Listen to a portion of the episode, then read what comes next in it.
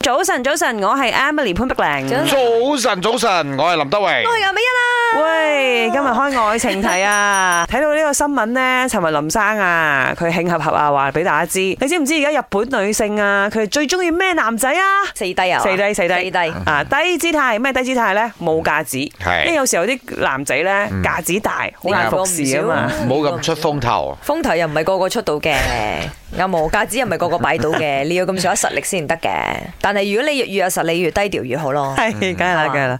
低依賴，即係冇凡事咁依賴另一半，即係咁嘅男仔先至受歡迎啦。哎，林生唔唔符合呢個 category 啊。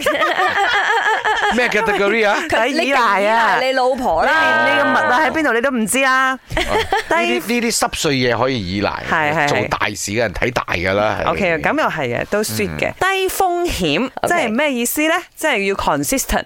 收入嗰方面啊，收入方面啦，經濟能力，要上進啦，要積極啦，同埋、情緒嘅治理能力最好係高啊。嗯啊，仲有低花費，嗯，哦，唔好大花筒。係咁林生喂又如果符合揾嘅到嘅話，咪唔怕花嘅喎。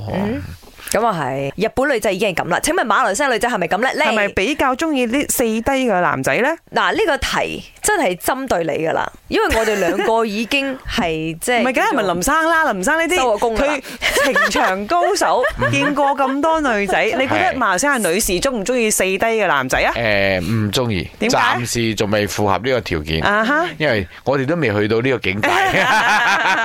嗱，我嘅話，我又覺好得四話低裏邊邊兩低你係最安啊啦？最安啊！ 肯定係低低咩啊？低姿態有冇？我中意低調嘅男仔嘅，係咯，哦，啊低姿態咯，即係仲有嗯謙呢虛嘅男仔啦。其他我又還好喎，但係有一樣嘢我又諗翻，林生又覺得啱嗯嘅。如果佢有實力嘅話咧，佢的而且確又可以擺架子嘅。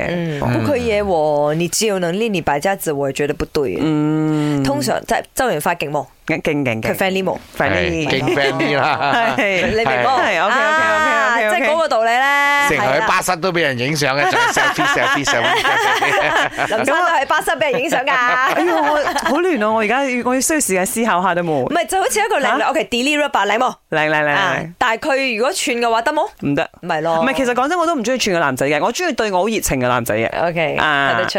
係我想對我熱情嘅男生。拜，我有講嘢早安。我覺得圈不圈是看臉的，如果是很帥的圈，你會覺得他好看；如果是一個比較普通的人圈的話，你就會覺得他很討厭。